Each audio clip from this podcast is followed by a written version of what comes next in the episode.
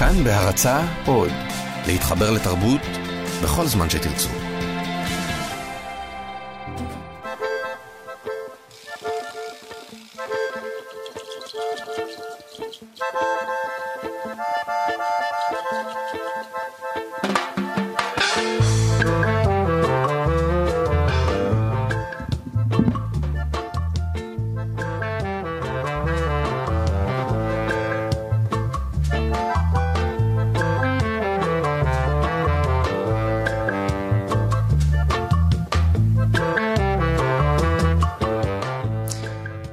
שלום לכם, אתם על כאן מורשת. כאן נדב אלפרין, ואנחנו על אש זרה, כמו בכל שבוע. מדליקים אש של מילים, אש של מוזיקה, אבל עכשיו אנחנו לא נמצאים בסתם נקודה בזמן. אנחנו נמצאים בעשרת ימי תשובה, שזה הגשר היהודי מיום הדין, ראש השנה, ליום הקדוש ביותר על פי היהדות, שבת שבתון, יום כיפור, היום שבו יום הדין הזה ש, שאנחנו מכנים ראש השנה מקבל, לפי מסורת אבותינו, את החיתום שלו, את החותמת. עד שאין חותמת על גזר הדין, אז זה לא גזר דין, אבל ביום כיפור אנחנו חותמים את... אה, לפי האמונה את הגורל שלנו, אבל, אבל נדמה שזה הפך להיות גם איזושהי חתימה בזמן לתקופה של חשבון נפש. אנחנו חותמים את חשבון הנפש הקולקטיבי שלנו, ואיזה חתימה אנחנו ניתן לו, איזה משמעות אנחנו נותנים לימים שמובילים אליו. זו שאלה שאני לפחות חושב עליה הרבה מאוד בימים האלה ממש.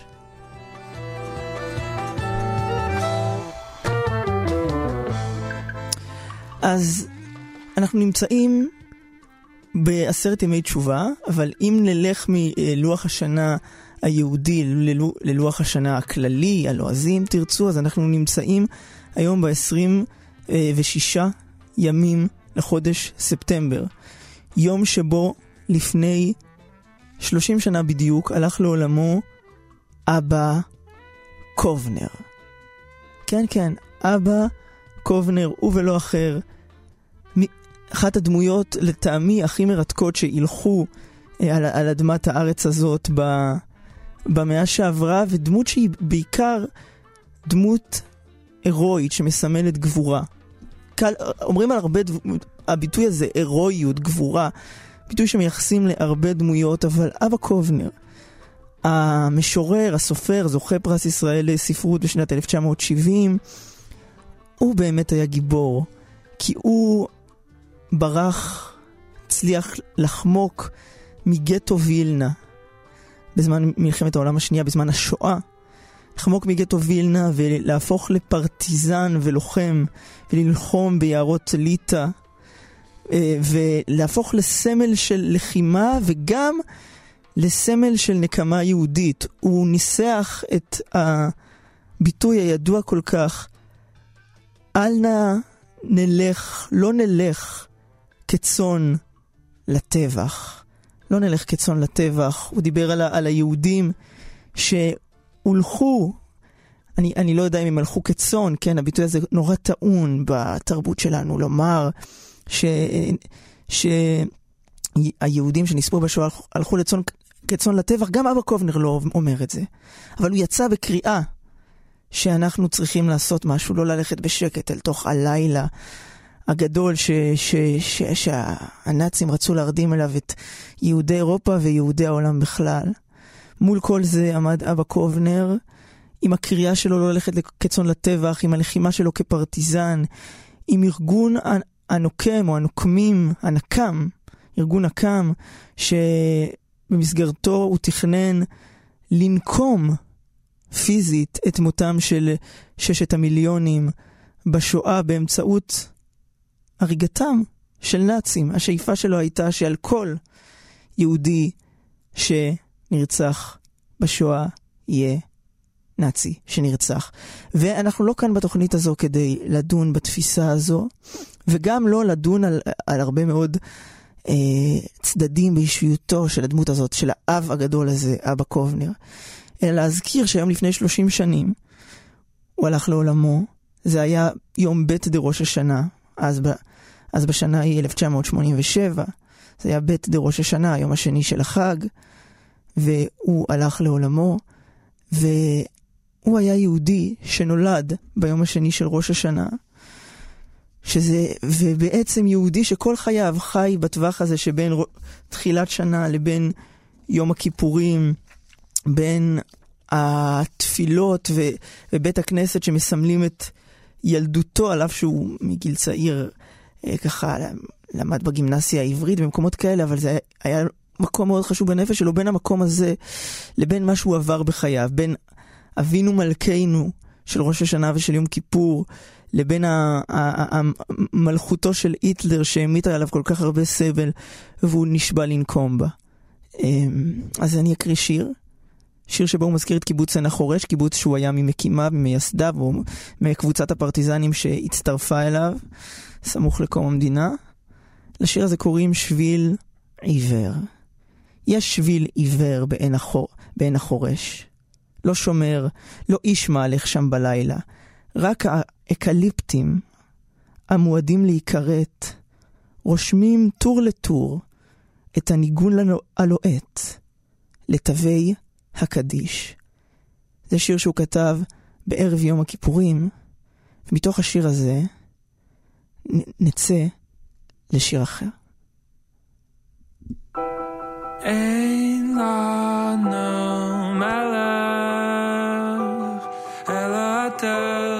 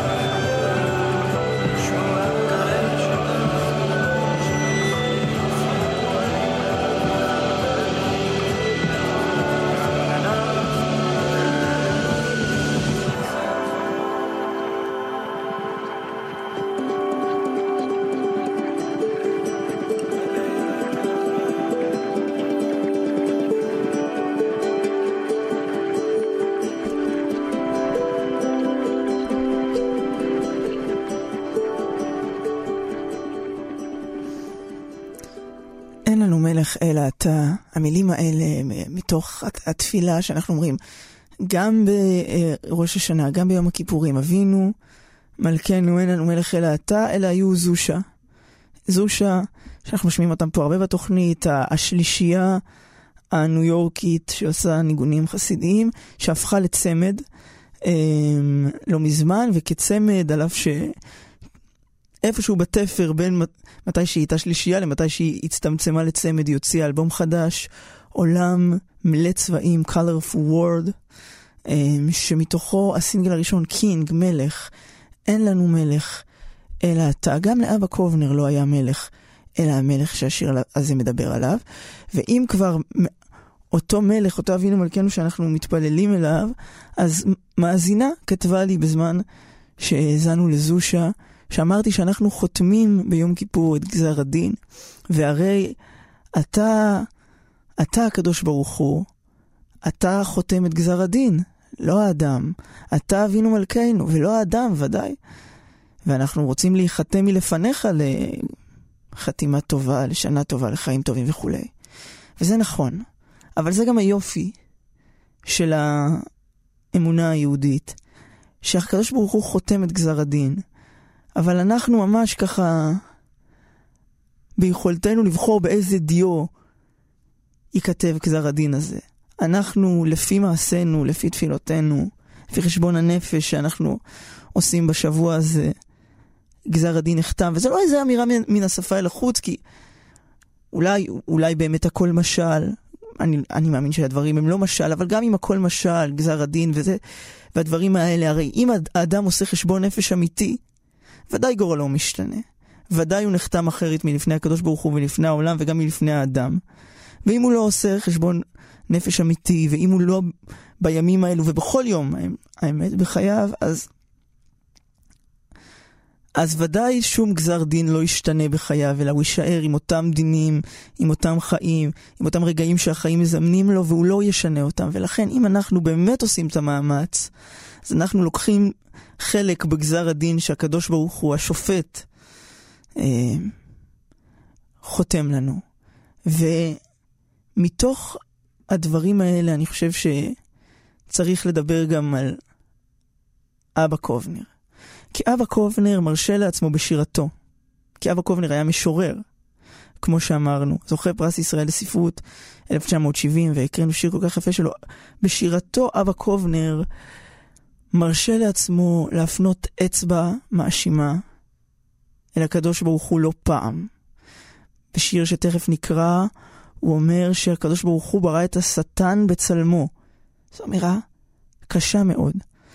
אבל אבא קובנר שנולד ב-1918 בחצי האי קרים, כן, אותו אי קרים שאנחנו קוראים עליו כל הזמן, בעיר הנמל סבסטופול, אל, אל, אל ת, תבדקו אותי במילה אם אני אומר את השם הזה נכון, זו עיר נמל שהייתה בקהילה היהודית של כמה אלפי יהודים, שכולם, אבא קובנר כבר לא היה שם בשלב הזה, אבל כולם נרצחו יחד במלחמת העולם השנייה, לא נותר מהם שריד. ממש קיום יהודי שהלך מן העולם. אז אותו אבא קובנר ששכל את משפחתו, את חבריו שהתגלגל ביערות, שחווה כזה כאב עצום, אז הייתה, הייתה לו היכולת להפנות אצבע מאשימה כלפי שופט כל הארץ. ואיך בעצם, איך, איך, איך, איך אני בתור מי שעכשיו עם הכיפה והזקן על הראש, מאמין בקדוש ברוך הוא, יכול לומר שאדם יכול להפנות אצבע מאשימה אל הקדוש ברוך הוא. איזה מין דבר זה? אבל זה דבר גדול שלמדנו אגב מרבי לוי יצחק מברדיצ'ב, שאדם שהוא באמת עם אלוקים, זה לא משנה אם הוא נגד אלוקים או בעד אלוקים, העיקר שהוא עם אלוקים, העיקר שהיחס הזה קיים. ואצל אבא קובנר היחס הזה תמיד היה קיים, ובאמת הוא, הוא גילם את האמירה של, של לוי יצחק מברדיצ'ב.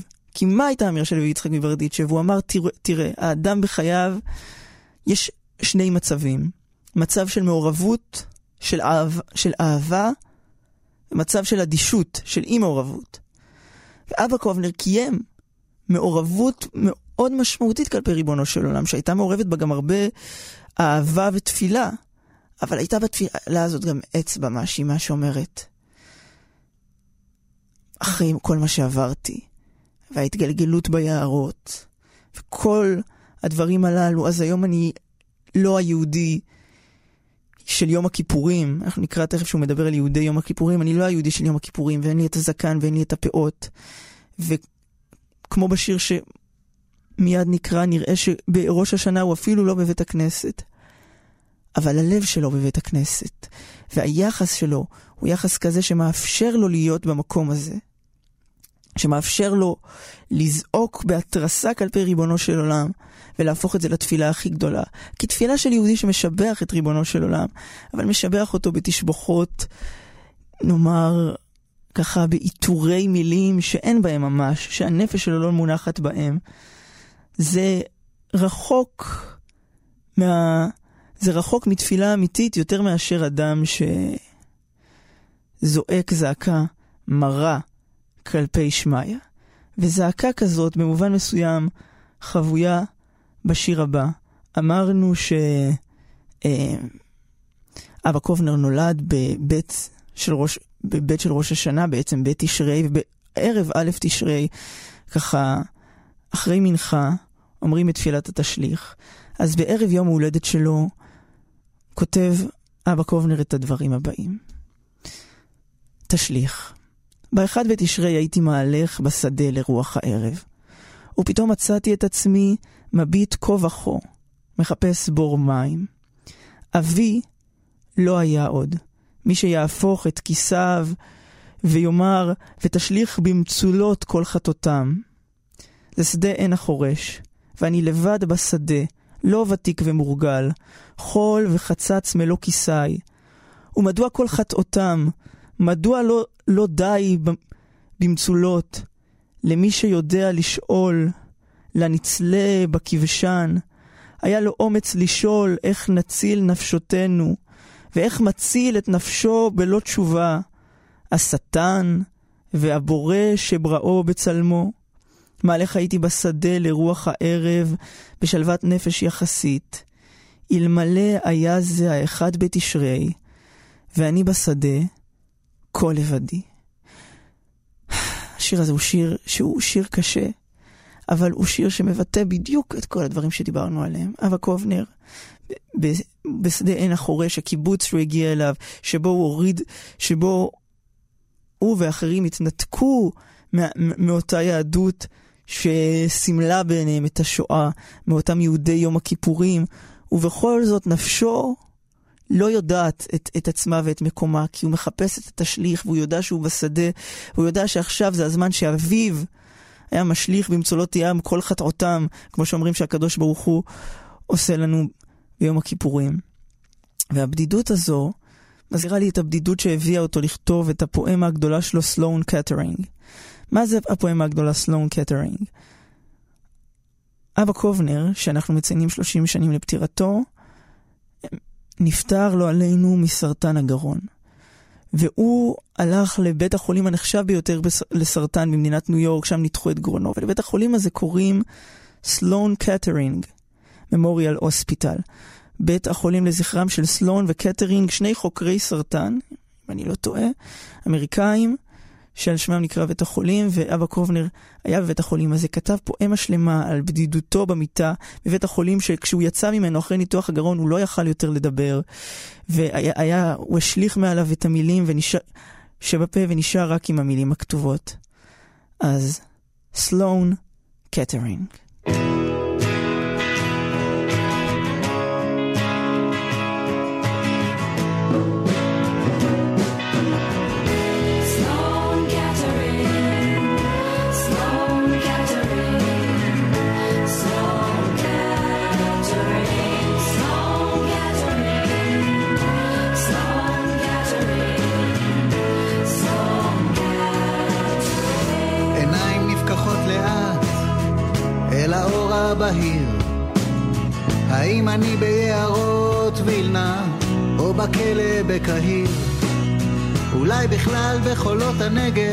אני שוכב מת. אבא קובנר שואל את עצמו וממצמץ כאב חד בגרון פתאום הוא נזכר. לא כדור גרמני, ערבי או אנגלי, השכיב אותו כאן, בבית חולים באמריקה, המתמחה בסרטן, סלון קטרינג ממוריאל הוספיטל.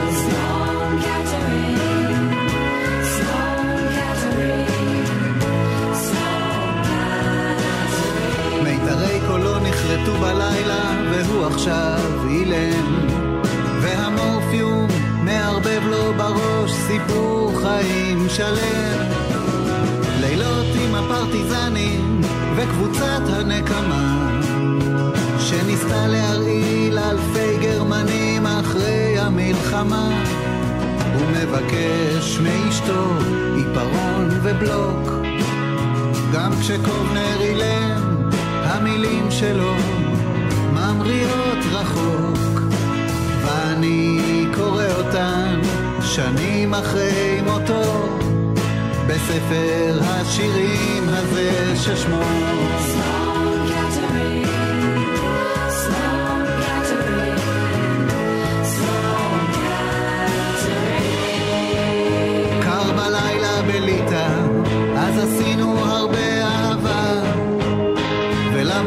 שלנו.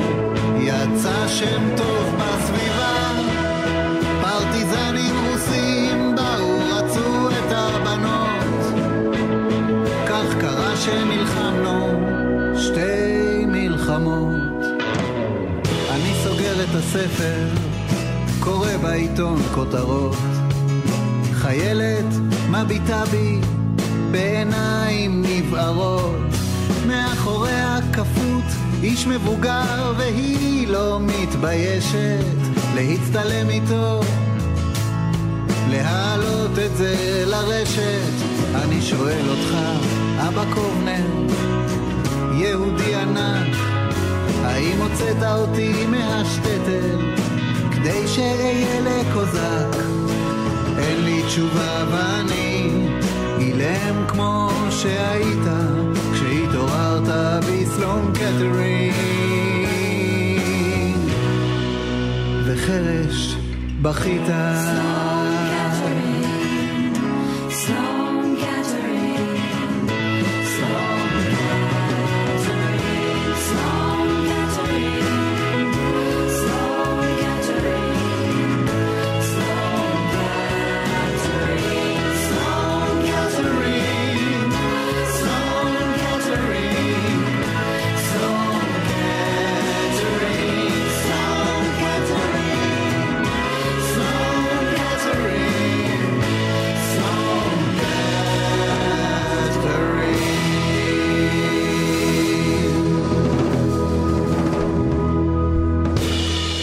סלון קטרינג, בית החולים הניו יורקי שבו בילה באחרית ימיו לא מעט אה, אבא קובנר בניסיון להציל את עצמו מאימת סרטן הגרון שפשט בגרונו. הנאצים לא יכלו לו, אבל הזקנה והחולי כן. והשיר הזה הוא שיר של אריאל הורוביץ. אה, טוב, משום מה זה עולה לי על הלשון, אז אני אומר את זה, בנה של נעמי שמר, הוא כתב את השיר הזה אחרי שהוא קרא בספר של אבא קובנר, ובאותו יום ראה את התמונה המפורסמת של חיילת שהצטלמה ומאחורי הזקן פלסטיני כפות. אני לא יודע אם ההשוואה שהוא עושה שם היא השוואה שאני הייתי עושה, אבל הזעקה של השיר הזה והכבוד שהוא עושה לאבא קובנר, ודאי דבר שנגע בי מאוד.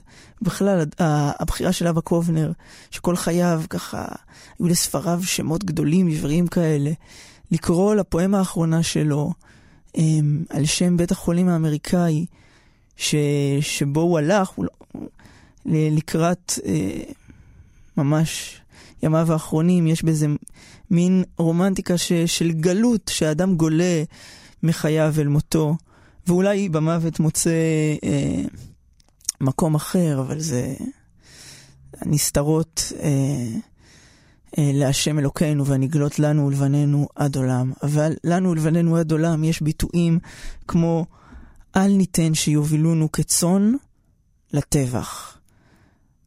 אותם מילים שהזכרתי כבר, שכתב אבא קובנר, בקריאה ליהודים בזמן השואה להתקומם. ואני אקריא את המילים האלה, כי הן כל כך חזקות, ויום הכיפורים שאנחנו הולכים אל סיפו מוזכר במילים הללו ובהקשר מאוד מסוים. אז פשוט נקרא. אל, נא, אל ניתן שיוביל, שיובילונו כצאן לטבח. נוער יהודי, אל תיתן אמון במוליכים אותך שולל. משמונים אלף יהודים שבירושלים דליטא, שבליטא, שרדו אך עשרים אלף. לעינינו קרעו מאיתנו את אורנו, אחינו ואחיותינו. היכן הם מאות הגברים שנחטפו לעבודה בידי החוטפים הליטאים? היכן הן הנשים הערומות והילדים שהוצאו מאיתנו בליל האימים של הפרובוקציה? היכן הם יהודי יום הכיפורים? היכן אחינו מהגטו השני? כל אשר הוצא משערי הגטו לא חזר עוד. כל דרכיו של הגסטאפו מובילות לפונר, ופונר עם מוות. המעששים, השליכו מעליכם כל אשליה. ילדיכם, בעליכם ונשיכם אינם עוד. פונר אינה מחנה. שם נורו כולם. היטלר זומם להשמיד את כל יהודי אירופה. על יהודי ליטא הוטל להיות הראשונים בתור. אל נלך כצאן לטבח. נכון, חלשים אנו וחסרי מגן. אולם התשובה היחידה לאויב היא התנגדות. אחים, מוטב ליפול כלוחמים בני חורין מלחיות בחסד מרצחים. להתגונן עד הנשימה האחרונה.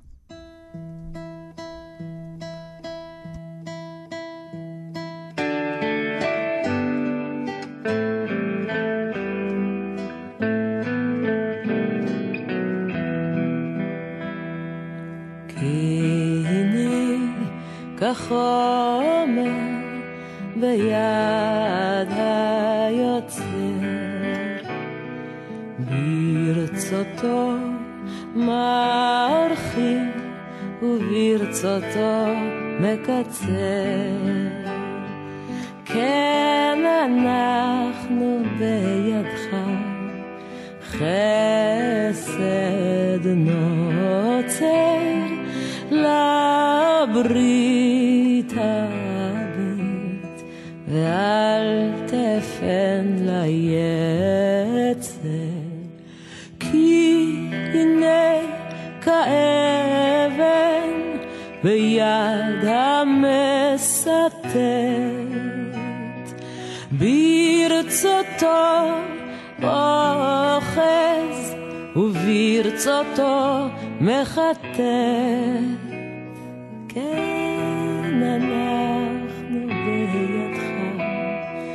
מחיה וממוטט לברית הבית ואל תפן ליצר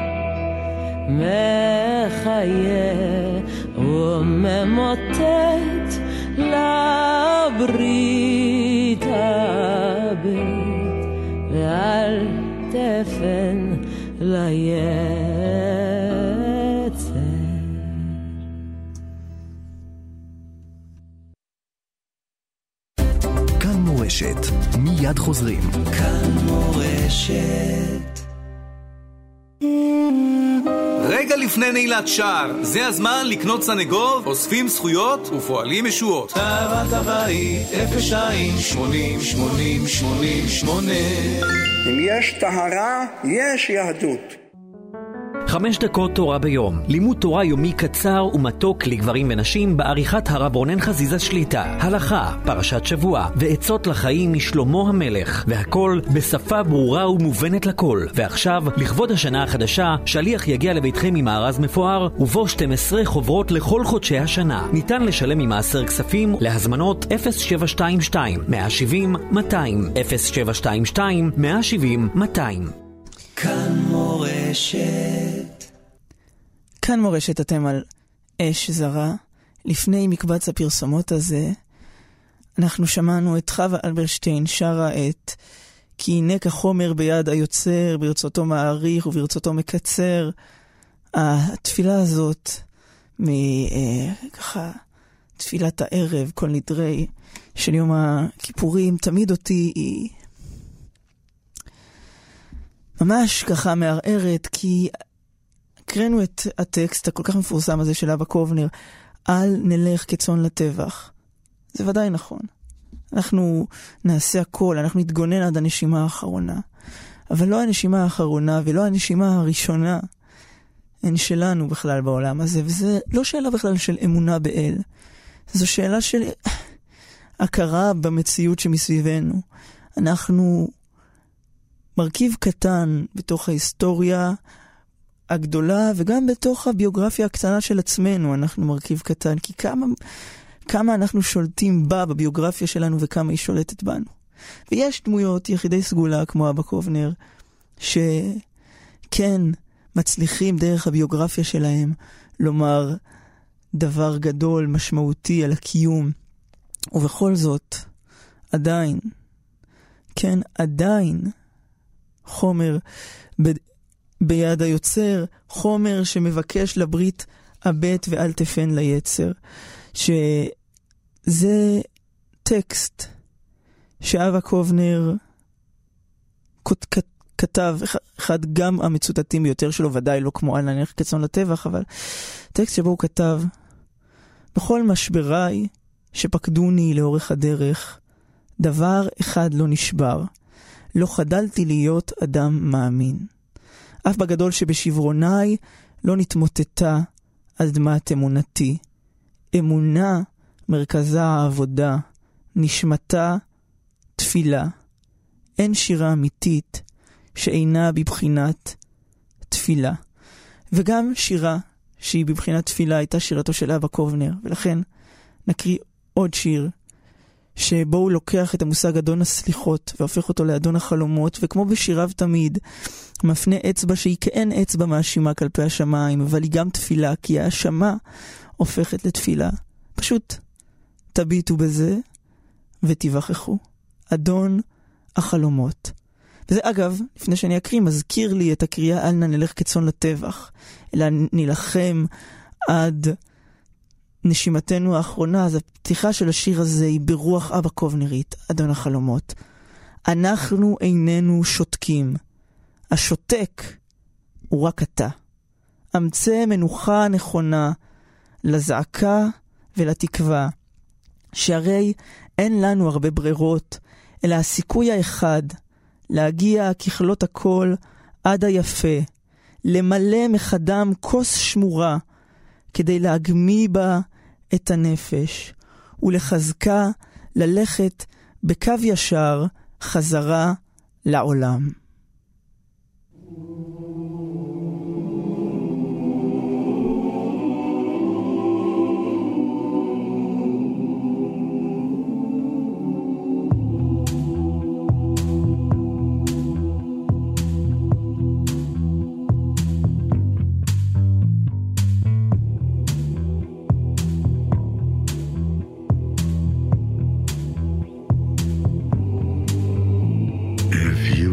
dealer, I'm out of the game.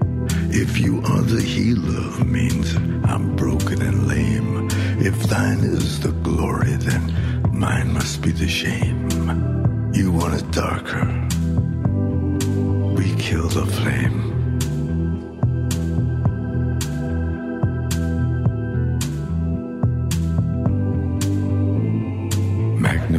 sanctified be thy holy name vilified, crucified in the human frame. A million candles burning for the help that never came. You want it darker.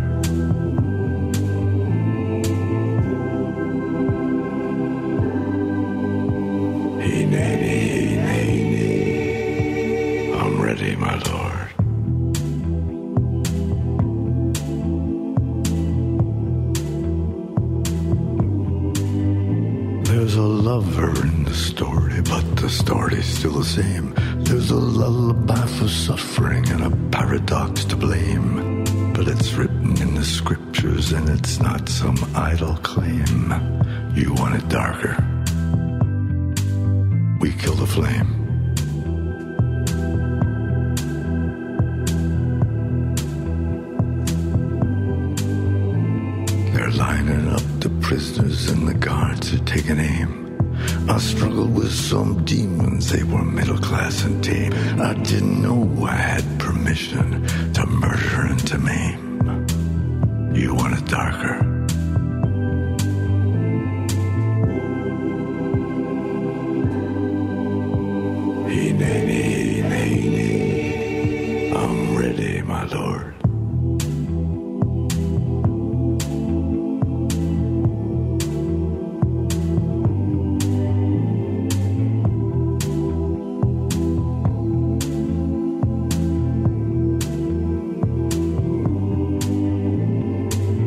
Magnified, sanctified be thy holy name.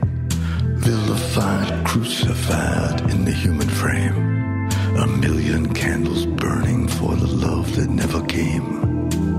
You want it darker. We kill the flame.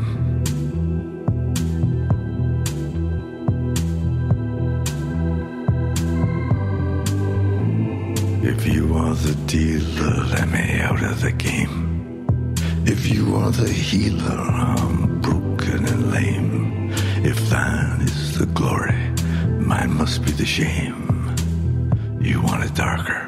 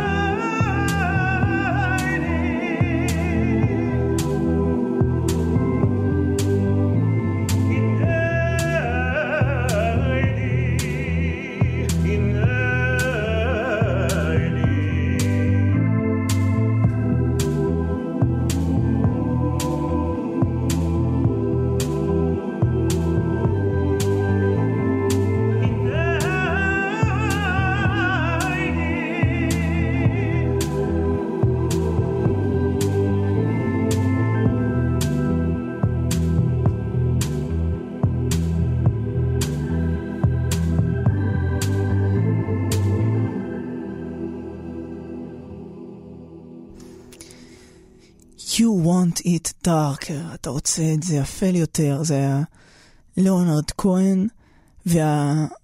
כמה דברים על השיר הזה. קודם כל, מי ששם לב למילים באנגלית, magnified, sanctified, be thy only name. זה תרגום של ליאונרד כהן למילים התקדל, magnified, והתקדש, sanctified, אם אני אומר את זה נכון, be thy only name, התקדל והתקדש. שמך הקדוש, יתגדל ויתקדש שמי רבה. והשיר הזה, שככה ממש סמוך, סמוך למותו, אני חושב שהוא כבר, הוא, הוא יצא ממש כמה חודשים לפני מותו, יכול להיות שיש אפילו סמוך יותר מזה, וההינני הזה, ההינני הזה שלי, הוא ישר מזכיר את הנני העני ממעש, נרעש ונפחד, מפחד, יושב תהילות ישראל, באתי לבקש וכולי וכולי. ו...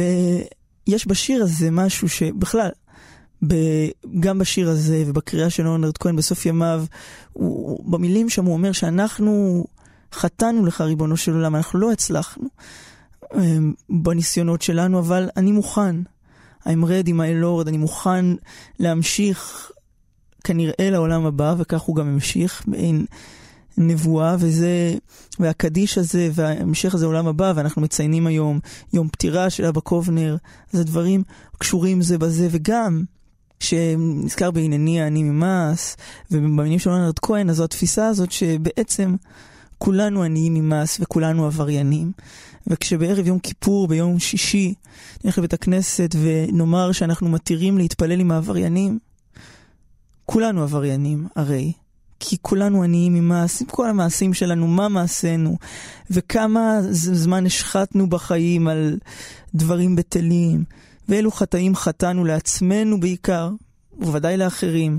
כי חטא שאתה חוטא לעצמך, אחר כך אתה מגלגל אותו לאחרים, כשאתה לא חי את חייך כפי שאתה צריך לחיות אותם, אז בסוף גם אתה פוגע באחרים. כולנו עבריינים, וכולנו זקוקים להתרת הנדרים הזאת של כל נדרי ועשרי, אבל מי שעבר בחיים שלו משברים כאלו שעבר אבא קובנר, אבא קובנר, אז הוא יכול לומר לעצמו, להתיר לעצמו להתפלל עם העבריינים באיזושהי גאווה דווקא. כי בכל זאת, אני עני ממעש, אבל בתוך איזה עולם הגעתי להיות עני ממעש, ואולי מתוך הדברים האלה נקריא שני שירים שלו, שני שירים עוקבים.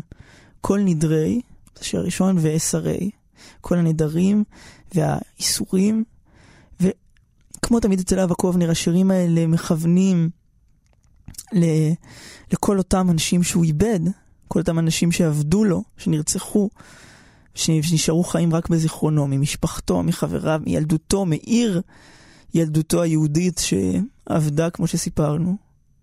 נתחיל עם כל נדרי. המתגרים בחיים אפשר, הם דווקא אוהבים אותם באמת ובתמים. למוניקה היו שתי צמות, ואני דימיתי שהייתה האחת ארמונית, והשנייה כשזורה חוטי כסף. כבר יודעים אתם שהיא בכתה בעבורי ימים רבים, ואני רק ביקשתי שערה אחת משלה לתלוש בבוקר בבוקר, שתחייך. לאלוקים אין צמות שכאלו, אבל הטילים שלנו דומים מאוד מאוד לחלוקי האבן בהם ניפצתי כמה וכמה שמשות של השכנים כדי לפגוע ולו פעם אחת בגבה של ילדתי. ארורים אתם. אה, ארורה אהבתכם אם תנפצו את החלון היחיד שבע... שבעדו משקיפים מתי על החיים. ו... החלון היחיד שבעדו משקיפים מיטב של אבא קובנר על החיים, הם... היא החלון היחיד, הוא לא הם. החלון היחיד הוא נשמתו של אבא קובנר. ולפני שנקריא את ואסרי, מזה אפשר ל- לומר משהו על אבא קובנר. אבא קובנר, כמו שאמרנו, אמרנו מתירים להתפלל עם העבריינים, אנחנו מתארים אותו כאן כדמות אמנם הצגנו כמה דברים קשים, אבל הוא היה דמות שמאוד במחלוקת, דברים שהוא עשה בזמן מלחמת השחרור, דברים שהוא כתב, הדעות שלו. אבל תמיד הוא ידע לומר שהנפש שלי היא החלון לכל כך הרבה מתים.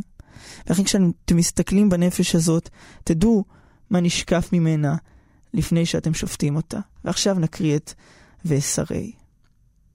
ואסרי אבא קובנר. עשר קדושות בהיכל, עשר קדושות בשער. אלך, אל מלך יושב על כיסא משתאים. סלח להורס אל שערים אסורים, למחייך לצילו, לאוהב עד חרפה, לבורא לתומו משכן, למת, והוא נער. ועכשיו אנחנו נשמע משהו שהוקלט כשאבא קובנר באמת היה נער, הוא היה בן 12. יוסלה רוזנבלט, ב-1930, אח הזן היהודי בימים שלפני השואה, שר את כל נדרי.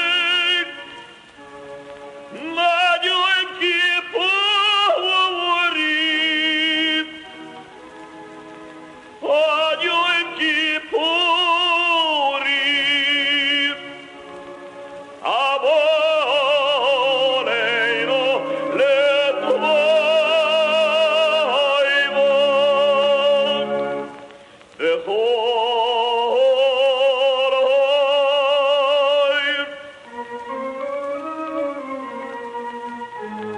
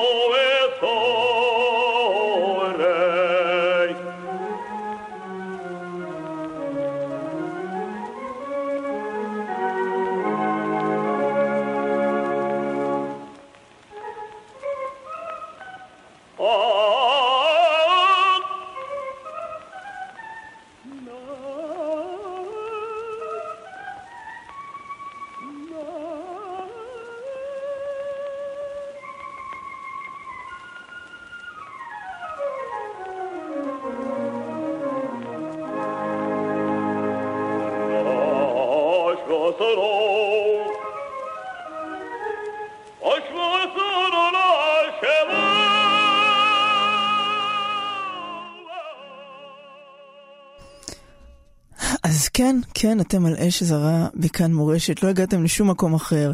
אפילו ששמעתם עכשיו הקלטה מ-1930 של חזנות כבדה, אבל אותי זה מרגש לשמוע את יוסלה רוזנבלט אומר את התפילה הזאת שכולנו, בכל העדות, נאמר אה, ב- ביום שישי בבית הכנסת, ביום הכיפורים, על הנדרים והאיסורים והשבועות והחרמות שלנו, שאנחנו אה, רוצים לבטל אותם, כי אנחנו כל כך הרבה פעמים נשבעים לעצמנו משהו בנפש ולא מסוגלים לקיים אותו. ומי, ואנחנו הקטנים שמנסים להאמין, אנחנו קטנים, אנחנו לא גדולים כמו אבא קובנר, 30 שנה לפטירתו, שאמר שבכל משבריי שפקדוני לאורך הדרך דבר אחד לא נשבר, לא חדלתי להיות אדם מאמין. אז בזה באה תוכניתנו לסיומה. אני רק אזכיר במשפט רעיון של רבי נחמן מברסלב שאמר שמחנו כי מות עניתנו, שנות ראינו רעה, זה בתהילים, אה, פרק צדיק של תהילים, ורבי נחמן אומר, אנחנו כביכול מתפללים שהרע שהיה לנו כמו הרע שעבר עליו הקובנר, שהקדוש ברוך הוא ימיר לנו את זה בשמחה, אבל הסוד פה, וזה זה סוד יום הכיפורים, שעתיד, בעתיד לבוא להפוך לפורים, כן, להפוך ליום שמח, שמי שלא התענה, מי שלא עניתנו, לא יוכל להגיע גם לשמחנו, לא יוכל להגיע לשמחה אמיתית, ואולי את זה נוכל ללמוד מהאמונה שאבא קובנר הייתה לו בחיים עד סוף ימיו בבית החולים סלואון קטרינג, ללמוד ממנו 30 שנה למותו, ללמוד מרבי נחמן, להגיע ליום הכיפורים הזה עם איזושהי שבועה אמיתית לעצמנו, ולא שבועה שנצטרך לבטל בתפילת כל נדרי. תודה רבה לכם, אני הייתי נדב אלפרין, איתי היה הטכנאי גיא בן וייס, ונסיים, נשמע כמה צלילים מניגון שמחה של הלב והמעיין. כי בכל זאת, שמחנו כמותי ניתנו, כשאנחנו יוצאים מהצום הזה, בעזרת השם נצא מהצום הזה של יום הכיפורים, זה לא יהיה יום עצוב, זה יהיה רגע שמח מאוד. עברנו עוד יום כיפורים, נחתמנו לחיים, בעזרת השם, להתראות.